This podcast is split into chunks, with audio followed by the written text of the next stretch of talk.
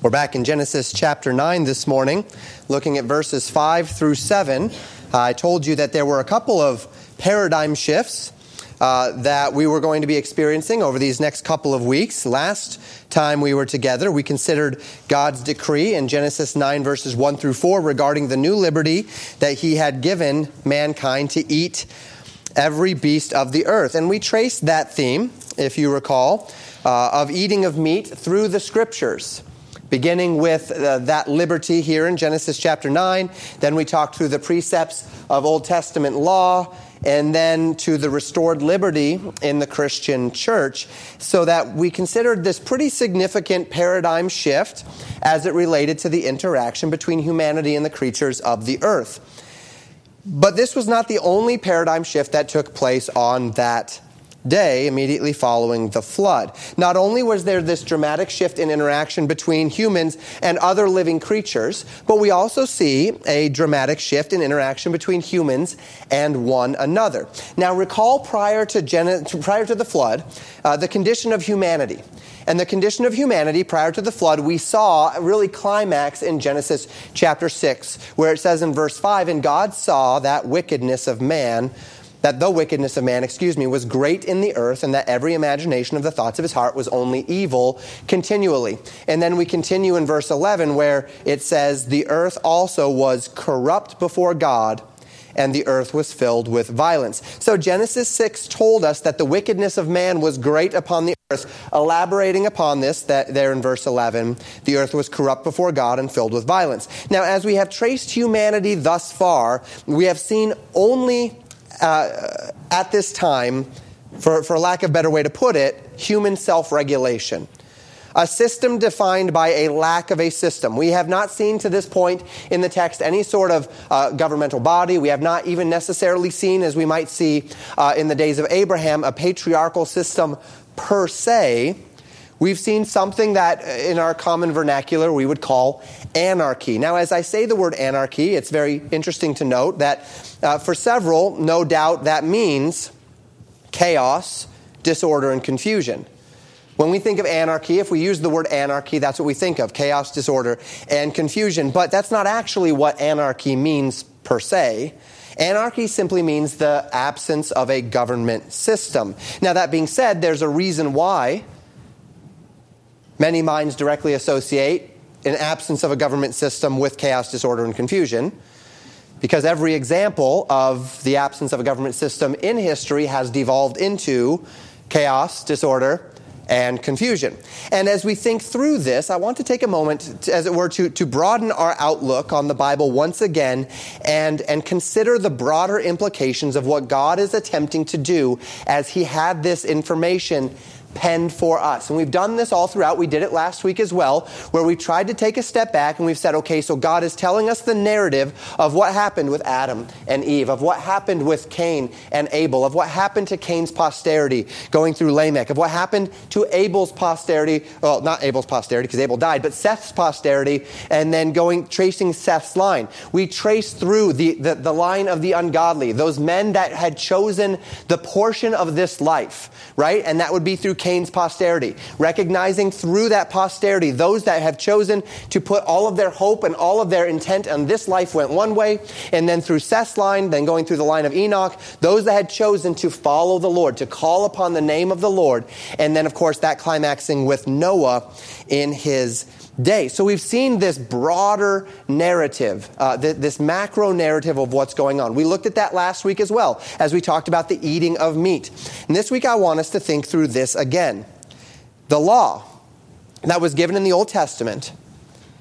Well, last week we considered in our, comp- uh, uh in our contemplations on eating meat the unique context within which the law of Moses was written and the vast majority of the Old Testament operates.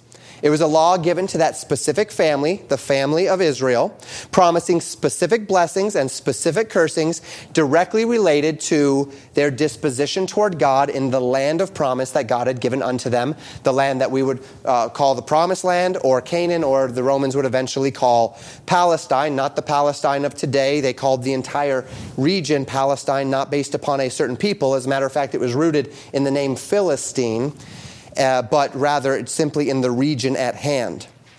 Those blessings and those cursings, as we talked about it, specifically related to dietary the dietary laws last week, did not fall upon the nations around Israel except to the degree that those nations sought to tempt the Lord by positioning themselves in direct opposition to Israel. So, certainly, if Israel was doing what was right before God, and as we studied in our Sunday school hour this morning and for the last few weeks, say the children of Moab and the children of Ammon and the children of Mount Seir came up against the nation of Judah, we would recognize that the nation of Judah, God would bless the nation of Judah, and so there would be tremendously negative consequences upon those nations that came against Judah, specifically because they positioned themselves against God by positioning themselves against God's people. However, we do recognize that those blessings and those curses were for that nation alone.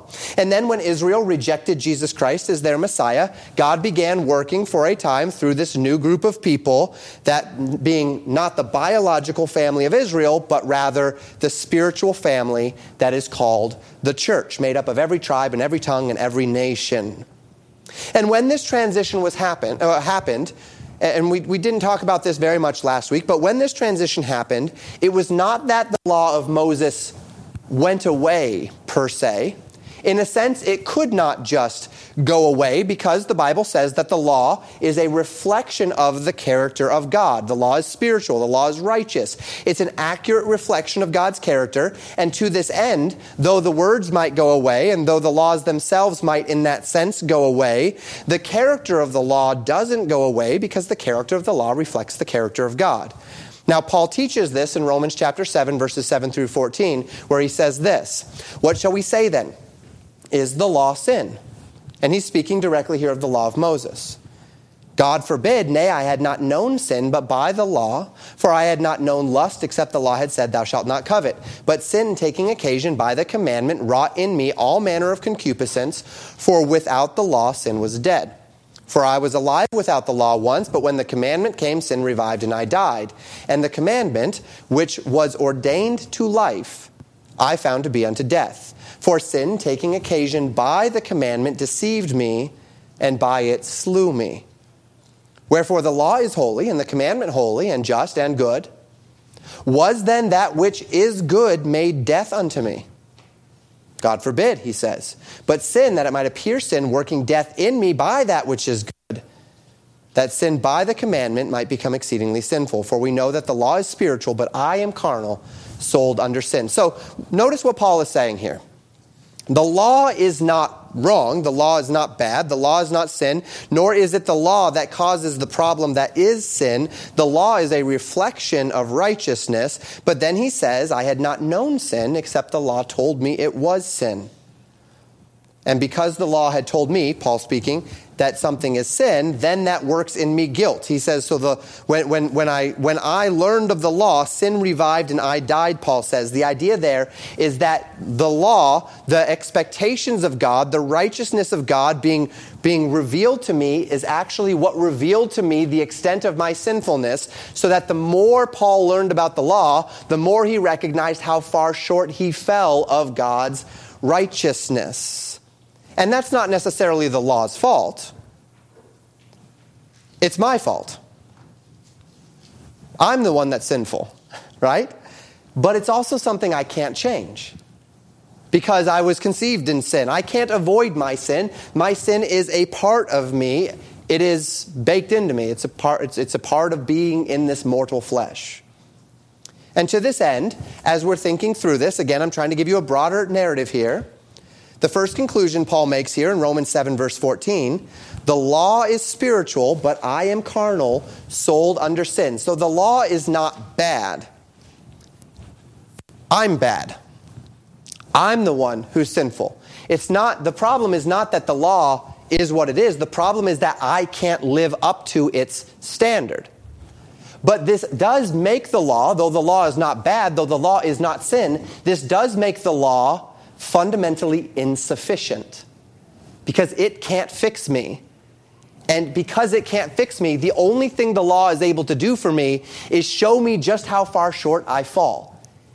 It has no power to do anything in, in, in, in, bringing me up, in lifting me up. It's only there to show me how separated I am from God, how far short I fall from God. And that's where Paul continues. In Romans chapter 8, we read in verses 1 through 4. There is therefore now no condemnation to them which are in, Jesus, in Christ Jesus, who walk not after the flesh, but after the Spirit. For the law of the Spirit of life in Christ Jesus hath made me free from the law of sin and death. For what the law could not do, in that it was weak through the flesh, God sending his own Son in the likeness of sinful flesh, and for sin, condemned sin in the flesh, that the righteousness of the law might be fulfilled in us who walk not after the flesh, but after the Spirit. The law was and indeed is very good at showing me just how far short I fall from righteousness. But what the law is utterly incapable of doing is fixing the problem. Not because the law is flawed, but because I am flawed.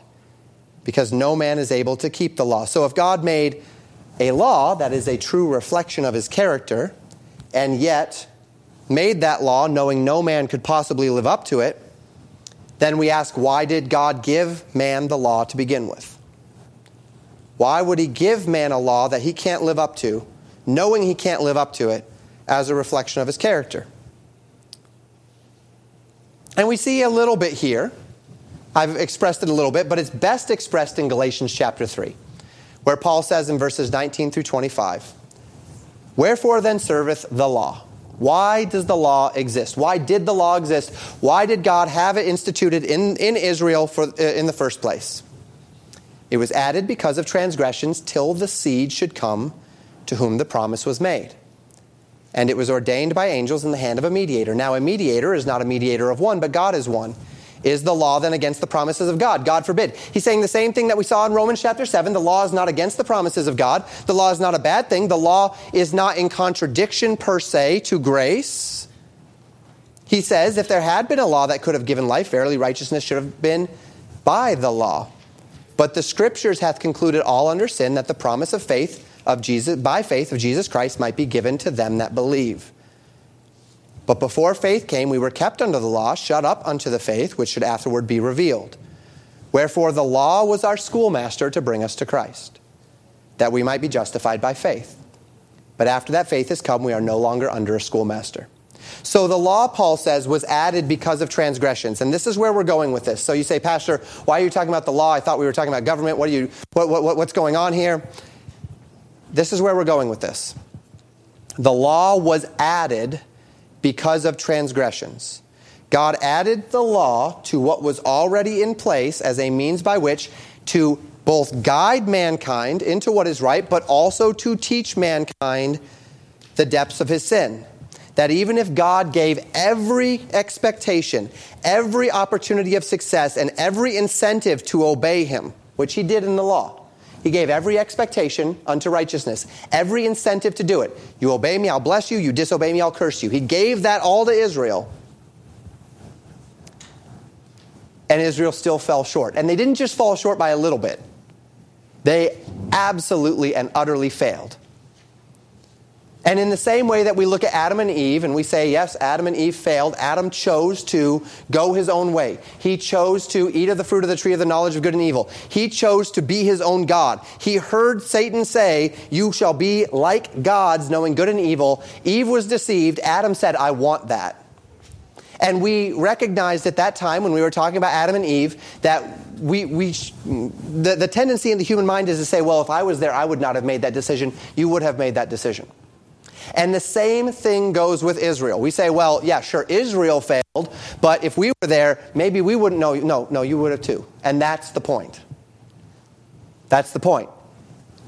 Israel is a, is a template. Israel is a example to show that even if God were to take a family, a family of those who by faith loved him, Abraham, Isaac, Jacob, and he were to separate them and he were to give them promises and he were to tell them, keep this law and you can be right with me. And if you obey it, I will even bless you. Your women will not be barren. The enemies will fall before you. You will have no plagues. You will have no famines. There will be no problems in your land if you will only obey me. They still chose to disobey, showing just how deep our sin goes just how rebellious, how headstrong and selfish we are. To this end, the law was and is designed for, for, for a specific reason to be the clearest possible indication of just how short we fall of righteousness and just how much we need something outside of ourselves to reconcile us to God. That there's no way you or I can possibly be good enough for God. Therefore, we need someone to be good enough for us. And that, of course, is the gospel of Jesus Christ. That Jesus died on the cross for our sins, that he was righteous so that we could become the righteousness in him. That's 2 Corinthians 5. So, from a broad perspective, the purpose of the law was not and is not to make men righteous, but rather to cause men to see their incapacity and so to seek for a mediator.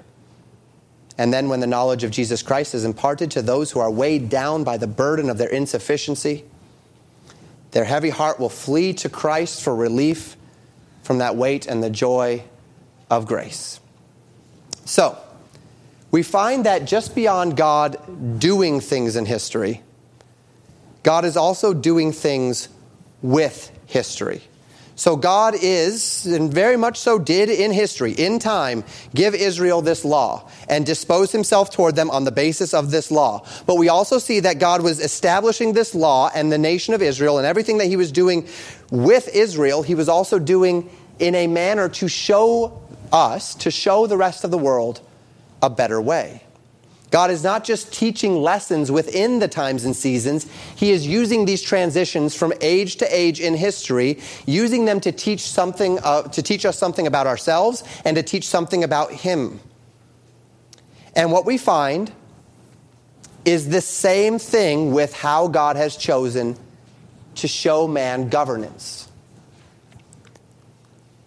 So, throughout each age, God has disposed his people to government in different ways. Within the age from Adam to Noah, man simply operated by the dictates of his own conscience. The way it's described in the scriptures is man did that which was right in his own eyes. And the question that was asked in that time was Will a man, governed only by his own conscience before God, do right and be able to reconcile himself to God? And the flood proves obviously no. Man, when he is given to do that which is right in his own eyes, does not seek unto God. There's a few that called upon the name of the Lord. Enoch walked with God. Noah sought unto the Lord, but they were dwindling. And instead, man was predisposed unto wickedness and violence. So then we come to Genesis chapter 9. And here within this transition, we see another age of God, of how God relates himself to man and how man relates himself one to another. Where man is then governed by our higher body, and we'll discuss this in a minute. Again, I'm giving you the broader narrative and then we'll zoom in.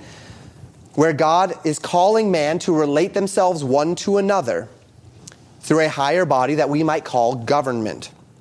And the question is Will a man governed by a higher body of men do right? And so be able to reconcile himself to God? And the answer in the Bible is no. So then God gives the law of Moses in Exodus.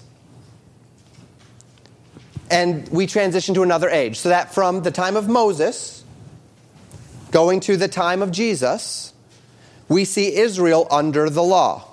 God giving the letter of the law supported by blessings for obedience and cursings for disobedience. And if a man would keep it, he would be righteous and so be reconciled to God. And in this scenario, will a man do right and so be reconciled to God? And the answer is no. Even God handing down his direct law did not work to compel and enable men to be reconciled to God. Now, recall that all throughout this, and we've talked about this already, Faith has always still reigned supreme. Abraham believed God and it was counted unto him for righteousness. So we have always seen that track of those uh, who, who, are recon- who are truly reconciled to God being reconciled by faith alone. But God is also building a narrative whereby, by the time of the church, by the time of our time, we have a definitive proof in the Word of God that nothing in man's be- even best efforts unto morality, unto clarity, unto government, unto structure is at all able to make man anything other than the sinner that he was born. And this is why Jesus came, so that in this age of grace, following Jesus Christ, every solution dependent upon man himself has failed. And God instead reconciles mankind to himself with his own blood, thus fulfilling the law in himself and imputing that righteousness to us by faith. Okay, so that's the broader scope. That's the broader narrative of what God is doing, and we are working ourselves into it in that second period of time, the age of government. Let's look at this institution of government itself in verses 5 through 7. And our context takes us back to verse 1, where we read this And God blessed Noah and his sons and he said unto them, Be fruitful and multiply and replenish the earth. And the fear of you and the dread of you shall be upon every beast of the earth, and upon every fowl of the air, and upon all that moveth upon the earth, and upon all the fishes of the sea. Into your hand are they delivered. Every moving thing that liveth shall be meat for you. Even as the green herb have I given you all things. But flesh with the life thereof, which is the blood thereof, shall ye not eat. And surely your blood of your lives will I require it at the hand of man, at the hand of every man's brother, will I require the life of man. Whoso sheddeth man's blood, by man shall his blood be shed, for in the image of God made he man. And you, be ye fruitful and multiply, bring forth abundantly in the earth, and multiply therein. So last time we were together, we considered God's blessing upon man to eat of every creature that was upon the earth. And as we got to that unique prohibition, where we said God had made a unique prohibition whereby he said, that you may not eat of the blood of the animal. You may eat the animals, but you may not eat of their blood, which is, he said, the life thereof. And I told you last time that that requirement is significantly more about the next institution or the next paradigm shift than the actual paradigm shift of eating of meat. We don't necessarily see this idea of not eating the blood reiterated in the New Testament. We went to Acts chapter 15 last time where Peter got up and he testified of the, the vision that he had of the sheets. And as he went to that vision, the conclusion of that meeting, according to Acts 15, was that they requested that the Gentiles do a few things that they avoid idols, that they avoid things strangled, and that they, they avoid the eating of blood. And so it would seem as though, stepping into the New Testament, there would be the, the reinitiation of this Genesis 9 requirement not to eat the blood of the animal with the animal itself. However, here's the problem. When Paul left that council, and he began teaching in Romans, like we read last week, and in Galatians and in Colossians. You know what we never find? Any prohibition written about eating the blood. He does not actually carry that prohibition into any of his instructions to the New Testament church. And this is why I believe that when God set down that requirement, it was significantly more trying to set a template for what God would instruct as it relates to human government. It seems that what perhaps God is actually doing there, through this prohibition of eating animals with the blood, which is the life, was to reflect a principle which God would use to help establish a system of government for man's self regulation. So, verse 5 says that God would require the blood of any man or even any beast who shed man's blood. If any man or even an animal killed another man, shed the blood of a man, that man or that animal would then be required to be killed. And notice how God would, would require it in verse 6. Whoso sheddeth man's blood, notice this, by man shall his blood be shed. For in the image of God made he man. God had ordained that man himself would shed the blood of a man who shed another man's blood. You follow? And this harkens back first to our earliest lessons on inherent human dignity. Recall when we were talking about this idea early on that God made man in his image and after his likeness. We connected that in Genesis chapter 1 to Genesis chapter 9 here, where the Bible says that you do not shed the blood of man because Man was made in the image of God. And through those two principles, we recognize this doctrine of inherent human dignity. that all men are created with inherent human dignity, that apart from anything else about them, every person who shares this blood, that is humanity, carries with us the image of God. Now, that doesn't mean we look like God. No man has seen God at any time. But what it does mean is that we bear God's likeness personality, character, will, body, soul, spirit. God is three parts. We are three parts. We are made in His image and after His likeness. And in that we share inherent dignity the dignity of humanity. This is not something that can be conferred by governments. This is something that governments are called to recognize and protect. And that's what we find here. That God is instituting a expectation that humanity would recognize and protect human dignity. The fact that we are made in the image of God means that we have intrinsic human value. And in that we have intrinsic human value, we owe one another that dignity. And no man has the right to take it away from another man. Now, we think of that as it relates to governments, and we think of that as it relates to slavery, and we think of that as it relates to racism. And all of those are, are proper applications of this idea. That it's silly for us to withhold someone inherent human dignity because they have more or less melanin in their skin. That it's silly for us to withhold human dignity because they are more or less intelligent. That it's, it's absurd for us to withhold human dignity because we have more money than someone else. That this is, this is actually a, a, a true abomination in the eyes of the Lord, that we would withhold from someone their natural human dignity because of externalities. But we also find here a commission in that God has said explicitly that when a man sheds the blood of another man, by man his blood should be shed.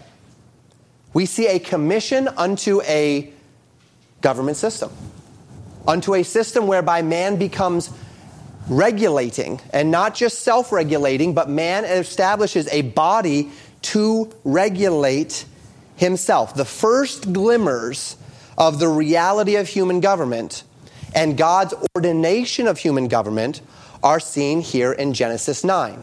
And this is important. Recall that way back in Genesis chapters 1, 2, 3, as we see the interaction with Adam and Eve, God creating Eve and, and giving her to Adam, we recognize the establishment of the first and the primary institution in society. That a man would leave his father and his mother and would cleave unto his wife, and they two would become one flesh, creating the institution of the family. And the family becomes the first and primary institution that builds a society. And now we are seeing the second primary institution being built here the institution of government. And we say being built here, let me change the word to being ordained. The first glimmers of the reality that human governments are considered biblically ordained by God. And as such, that institution is worthy of man's regard and obedience. That God has designed human government, that God has ordained human government. That doesn't mean in, intrinsically that He's designed all types of human government, but He has ordained human government.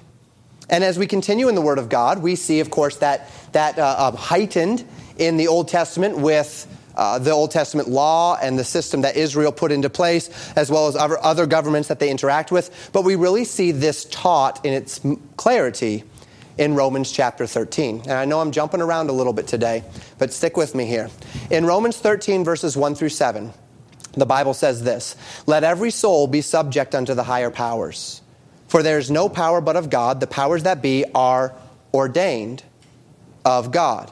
Whosoever therefore resisteth the power resisteth the ordinance of God, and they that resist shall receive to themselves damnation. For rulers are not a terror to good works, but to the evil. Wilt thou then not be afraid of the power? Do that which is good, and thou shalt have praise of the same, for he is a minister of God to thee for good. But if thou do that which is evil, be afraid, for he beareth not the sword in vain, for he is the minister of God, a revenger to execute wrath upon him that doeth evil. Wherefore ye must needs be subject not only for wrath, but also for conscience sake. For this cause pay ye tribute, that's taxes. Pay ye tribute also, for they are God's ministers, attending continually upon this very thing. Render therefore to all their dues tribute to whom tribute is due, custom to whom custom, fear to whom fear, honor to whom honor.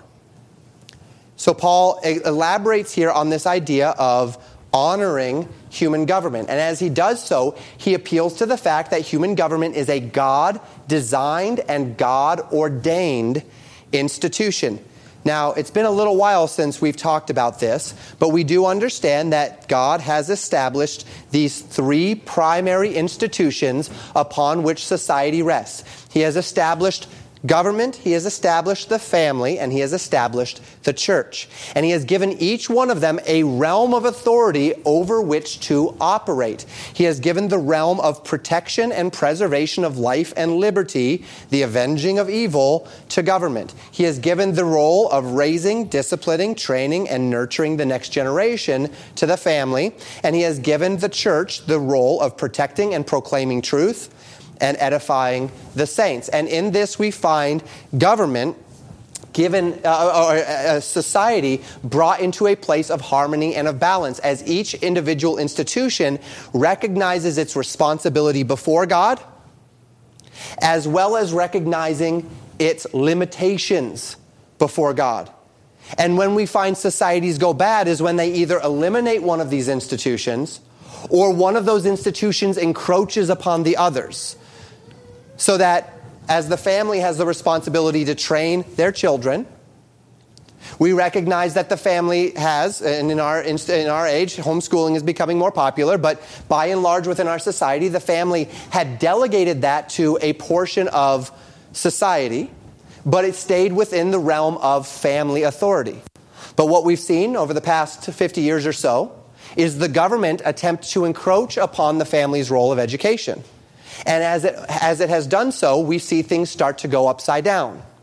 It's the same thing that happens if the church attempts to encroach upon the family. This is one of the reasons why we're a non age segregated church. Because it's not my job to make your children spiritual. Fathers, it's your job to make your children spiritual. It's not my job inculcate into them biblical values. It's your job to inculcate into them biblical values. It's my job to guide you along that way, to show you, to equip you with what is necessary for you then to pour that into your children. And as the, as the church starts to take on, overextend its role, things start to go upside down. And it's the same thing that happens the whole reason for the United States when the church attempts to do the same into government.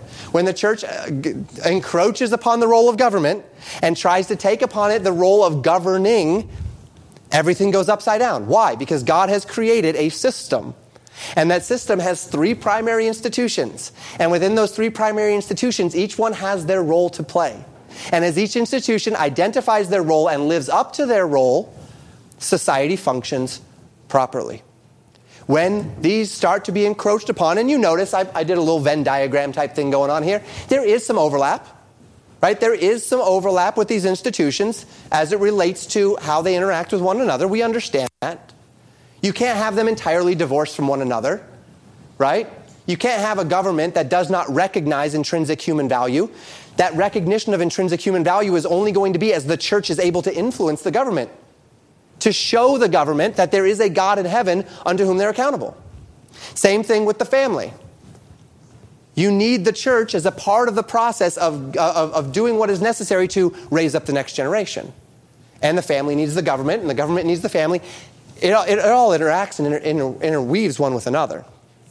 But this is that balance that we see. So in Romans 13, we find the clearest teaching on the relationship between God's people and government.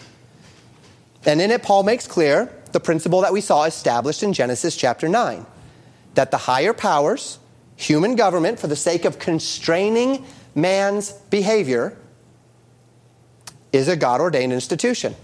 Hence the reason why God says that when man sheds the blood of another man, by man his blood should be shed. Well, if man is going to shed other men's blood, then we need to have a system by which to regulate that. That's government. Human government for the sake of restraining man's behavior. So when a man or a woman ascends into a position of governance, They are considered by God to be a minister of God. That's what Romans 13 called them. They are a minister of God.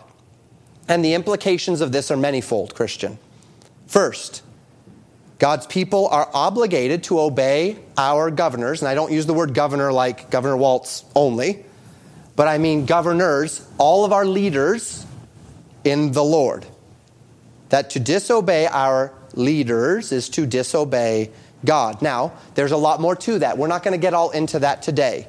We do recognize that Acts chapter 5 verse 29 sets down a precedent. In Acts 5 verse 29, the Sanhedrin go to Peter and the apostles and say, Stop preaching the gospel. And they say, We ought to obey God rather than men. We see the exact same precedent established in the book of Esther, where Mordecai is told that he must bow before Haman, and he says, I bow before one man and one man alone, and that is the person of God, right? I bow before God alone. We also see it in Daniel with Hananiah, Azariah, and Mishael. We talked about that last week. They would not bow before the idol of Nebuchadnezzar, they would only bow before God. So we see biblical precedent for the idea that we draw lines in as it relates to obeying human government when human government or human authority that includes father, uh, pastor, husband, when human authority asks us to step outside of God's authority, we obey God rather than man. So we have that establishing in place. I'm, I'm, I'm not preaching, I'm not, I'm not trying to overrule that principle today. It's just not what we're focusing on today. That's not the focus of our time, but it is worth remembering that because government is a God ordained institution, just like the family before it and like the church that would come after it, it carries a divine obligation upon God's people for obedience. But it goes both ways.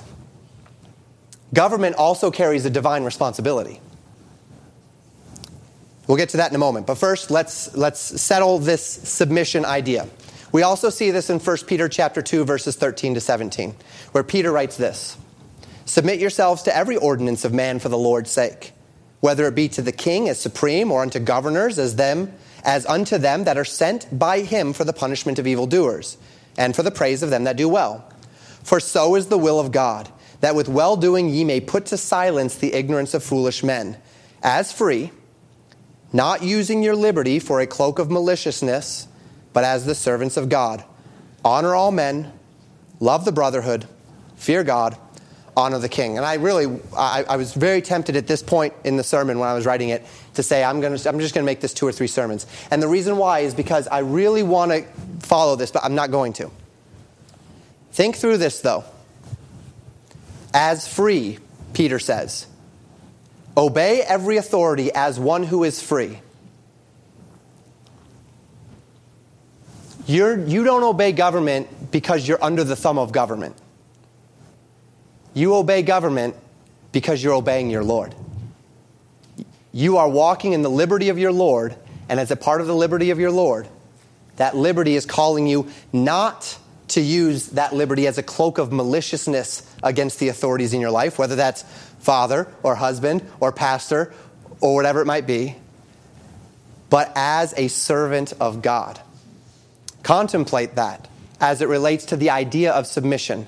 Submission is a dirty word in our culture, but as, he, as, as Peter talks about submission, he talks about it as a way to exercise your liberty as unto God, not unto men It has nothing to do with men. It has nothing to do with the qualities or the qualifications of the men who have placed themselves over you. Look through history. Most leaders throughout history have not been qualified men. And we're, we're, I'm saying most leaders. I'm not just talking about governors or mayors or whatnot. We're talking about most leaders have not been people that are worth following. But that's not the operative point in the Bible. The operative point is as a servant of God. Now, the actual text uh, focus of the text this morning naturally is upon this idea that the moment these men and women step into the positions of governance, they are divinely accountable.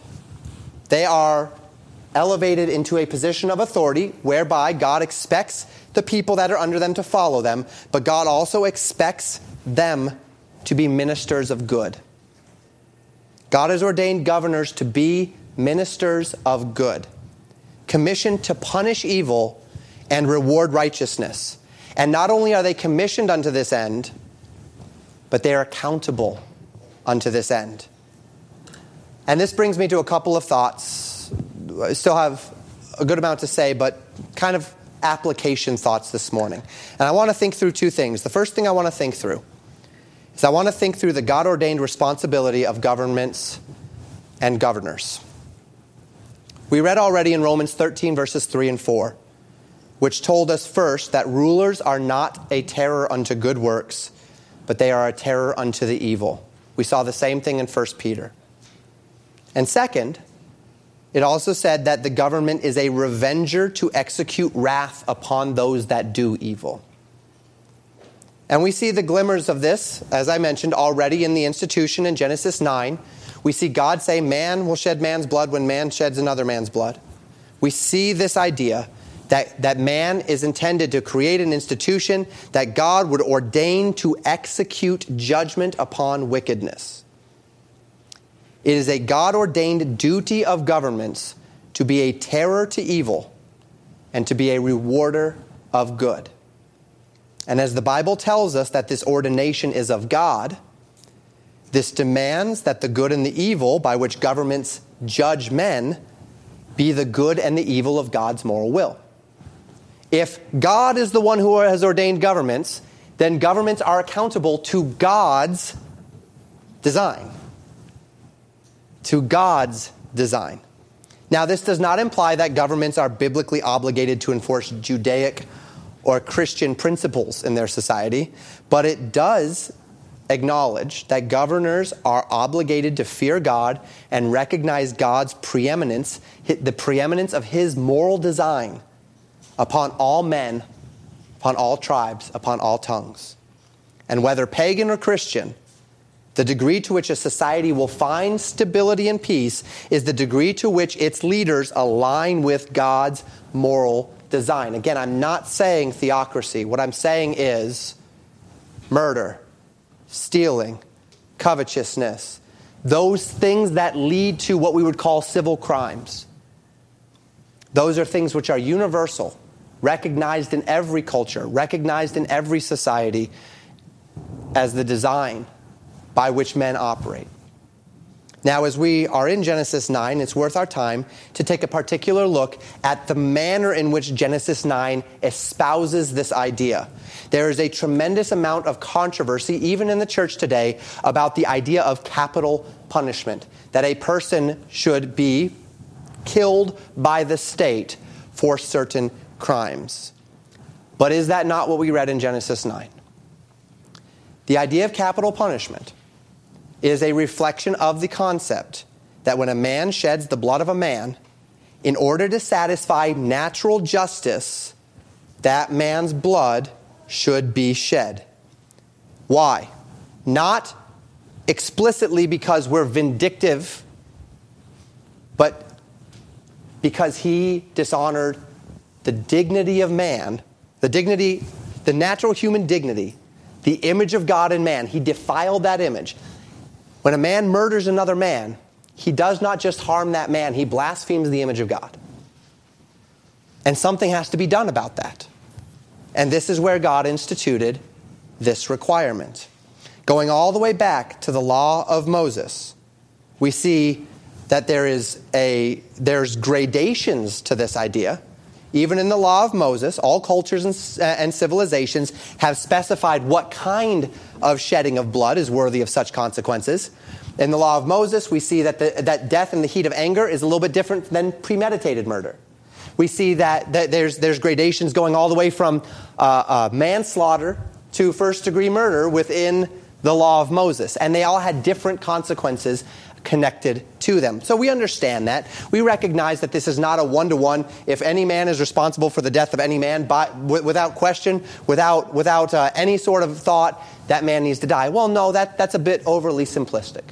But among those in society who have a disregard for the image of God in man and the natural dignity to which he is entitled by his life, the only divine prescription is that when he disregards the image of man in his brother and by brother there I don't mean blood brother, but in a, a, another human being, he is, by virtue of him disregarding the image of God in that man, forfeiting his own right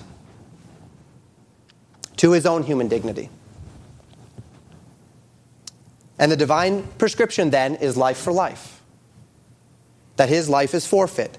That when at once a man takes it upon himself, he takes upon himself the role of God, because it is God's job to take life, as it is God's job to give life. When he takes upon himself the role that is God's and God's alone, and he takes another life unjustly, he has chosen thus to forfeit his own life. And there is only one institution that has been given by God the authority to be the executor of that justice, and that's government. And you say, well, Pastor, wait a minute. What about self defense? Well, yeah. But as we think of the right to self defense, this is an extension of the government saying we can't be everywhere at once. So we are giving our citizens the authority to take a life in the manner that we would do so if we were there. And that's what self defense is. Self defense is the idea that a society, a government says, we are in charge of rewarding good and punishing evil. But our, in this case, police officers cannot be everywhere. If you need a police officer in three minutes, he'll be there in five. And that's not a flaw, that's just the way it is. So they've said we are giving our citizens the right to self defense as a means by which to make up for the lack of capacity that we have to defend them ourselves. Thus, when one defends themselves and takes a life in self defense, they are doing so as an extension of the authority that the government has been given by God to reward evil, or to, to punish evil and to reward good. You see how that works? Now, we live in a society that doesn't quite live out this way properly anymore. We live in a society that has, by and large, rejected the concept of capital punishment. It's argued that the death penalty falls under cruel and unusual punishment, that it lacks fundamental human compassion, or even that as it relates to among Christians, that those who would call themselves pro life, as it relates to abortion, are hypocrites if they also support the death penalty. None of these ideas are particularly consistent, however, with truth and reason. It is not necessarily cruel and unusual punishment to take the life of a man who has taken the life of another. As we've said, when a man shows so little respect for the natural human dignity of a, of a fellow human that he takes his life, the historical idea has been he is forfeiting his own in turn. We might argue that it is cruel and unusual to deny the family or friends or society the cleansing act of justice which removes the stain of innocent blood through the death of the guilty. But it's not necessarily in line with reason to contend that death is cruel and unusual upon a man who has already forfeited his dignity by taking the dignity of another. It does not reflect lack of human compassion to right a wrong committed against a soul through the death of one who has killed him. We call that justice. And it certainly isn't in any way inconsistent to both advocate for the life of the innocent while also advocating for the death of the guilty which is fundamentally, which, what is fundamentally absurd is that we find ourselves in a society that is simultaneously advocating for the death of the innocent and the life of the guilty. It's on its head. Society is turned on its head, calling good evil and evil good in that Isaiah sort of a way. God has ordained leaders, governors, governments to be a terror to evil and a rewarder of good. And when they do the opposite, they fail at their God ordained purpose. Now, second, on the God ordained accountability of governors and governments. So, we've talked about the responsibility of governors and governments it is to reward good and to punish evil. As we look at that within the scope of Genesis chapter 9, we see a precedent laid out here for this idea that we would call capital punishment, whereby when a man takes the life of another man, he blasphemes God by, by, by blaspheming the, the, the image of God that is in that man, his natural human dignity, and thus he has forfeited his own right to his own dignity. But what about their accountability? And this is where things get more hopeful. We know that the government is a God ordained institution. We know that those who step into the government are stepping into a divinely ordained work. We've established that, Romans 13. We don't often think of it this way, probably because nearly every governor and politician and political leader in our knowledge is far more aligned with the devil than with God. But Romans 13 is not ambiguous on this point of God ordained responsibility, a God ordained authority. But we also see that with authority comes accountability. As Jesus would say in Luke 12, verse 48, to whom much is given, much is required. Responsibility comes with accountability. Whether pagan or Christian, whether these people believe it or not, whether they care or not, those who govern are accountable to God for how they govern. There's coming a day when they will stand before God. And on that day, they will not just answer for how they lived their life, they will answer for how they governed. And they may stand before God and say, But God, I didn't know I was accountable. I didn't believe in you. I didn't care what you had to think. And it's not going to matter because they will be held accountable all the same. Proverbs 29, verse 2 says, When the righteous are in authority, the people rejoice, but when the wicked bear rule, beareth rule, the people mourn. We today are heaving under the weight of wicked leaders. And because of this wickedness, the people are mourning. We see this mourning in the injustice which we find all around us, where we, locally, as a nation, exalt the very vilest among us, and so, in agreement with Psalm 12, verse 8, the wicked walk boldly on every side. And that's why we see crime going up. That's why we see the danger going up. We see this because the vilest men are exalted, because the wicked are bearing rule, because wickedness is emboldened in this time. And in this, we find that our leaders are blatantly, effectively scorning their God ordained responsibility.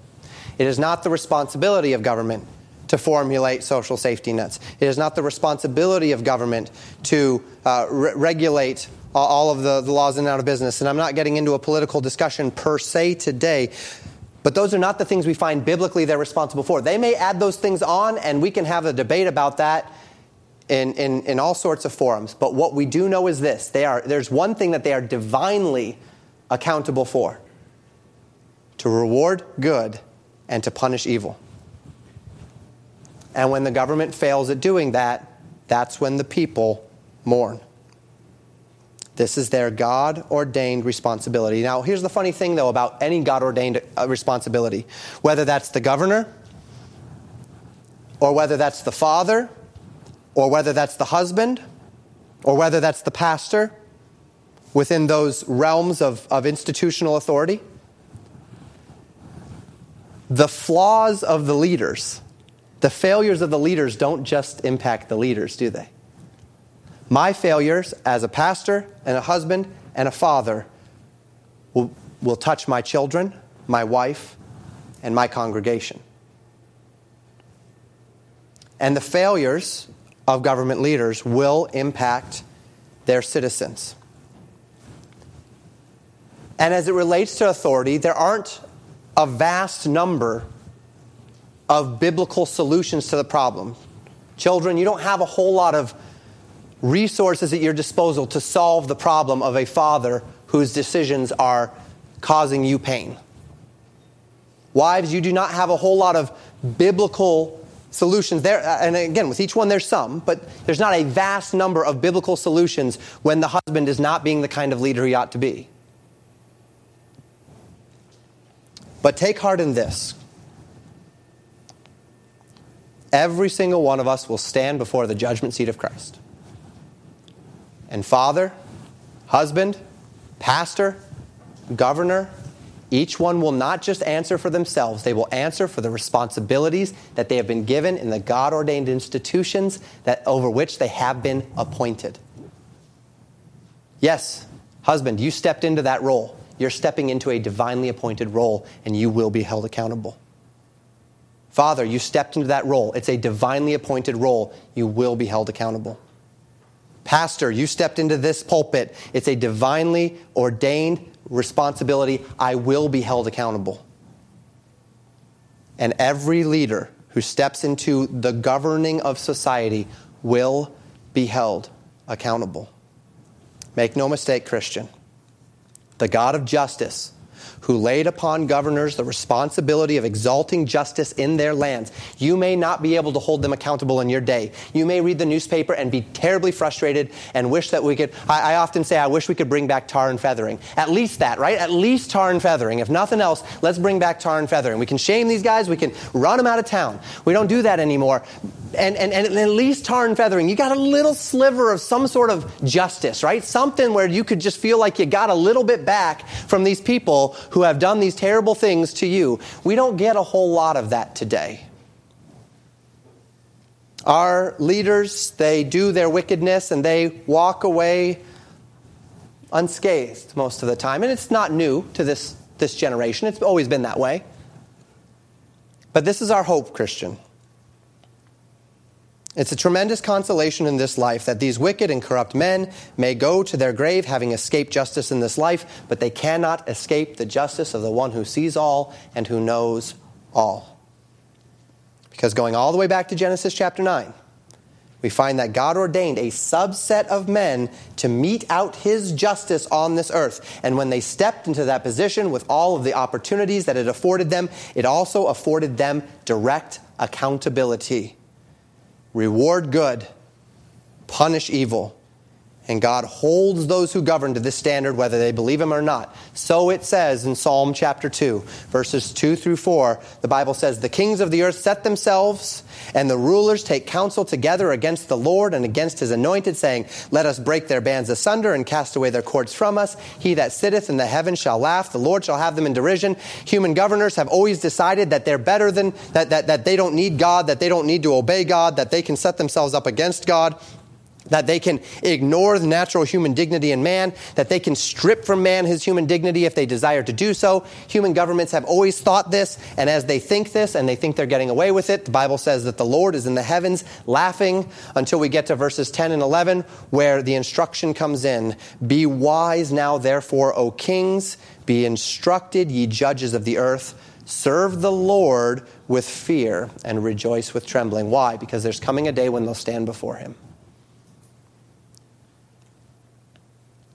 Whether they like it or not. And that should comfort our hearts in these days where the leaders of our state and nation have failed to fear God and instead reward evil and punish good. And may this give us a needful perspective in these days of injustice, a perspective which, by God's grace, will sustain your joy in the midst of some difficult things. But I don't want to leave it there today. Because if there's one thing that I really, really don't ever want to do, and I really dislike doing as it relates to when I'm teaching you on something like this, I don't like leaving the finger pointing out. Because it's always easy to look outward at those around us and see how they fail. Always. I mean, that's an easy thing to do. It's an easy thing to do. It's easy to be dissatisfied with others and be frustrated with others and to look at others and say, why are they doing, why aren't they doing what they ought to do? Why, why aren't they living up to what they should be living up to? But you know, usually the reason why humans are doing that is so that we don't look at ourselves and realize how far short we fall. There's a man who used to come to this church and he used to always say, he used to always, always give that cliche when there's a finger pointing out, there's three pointing back, right? And it's true. It's absolutely true cliche though it may be. We don't say the things that we say. We don't look at the flaws of our system or of the people in the system. We don't do that in order that we might look and say, oh, look how evil they are and how, how, how good we are. We're not painting this, this as some sort of contrast. We're acknowledging, we're acknowledging when, when, when, when, when those in, in leadership fail. We're acknowledging that we are in difficult times because of it. Those, that's fine. We can acknowledge that. But far be it from us to pretend as though we don't have anything to work on ourselves, right? While the Bible is a book that comforts us concerning those that are around us, it's primarily a book which calls us to contemplate first and foremost that which is within us. Calling us to focus not upon the injustice around us. And this is the blessing of it. You say, Well, Pastor, You've just relieved me from having to focus all of my time upon griping about the, the kings and the, and the rulers and the governors and the people that are around me. What am I going to do with all that time now? How can I live if I'm not angry at someone? Right? What, what am I going to do with all that time? Well, let's, let's, let's, let's turn our eyes in a different direction. First, let's turn our eyes to praise. God will take care of the, the leaders. And, you know, we, we have our opportunities, at least in theory, to, to switch them up in this country. Thank God for that. When the Bible was written, they didn't exactly have that opportunity. Remember when Peter is saying, honor the king? The king that was there at that time was a king who was gearing up to persecute the Christians in a way that we've not seen in a long time. His name was Nero. So, as we think through this idea, God has lifted from us the need to be constantly frustrated with and angry at and, and, and, and thinking of vengeance toward those who have wronged us, those in leader who have wronged us. We don't need to, we don't need to dwell on that because vengeance is mine. I will repay, saith the Lord. God will take care of them. What do we do now? Well, let's do this instead. First, of course, we rejoice in the Lord. We find that joy.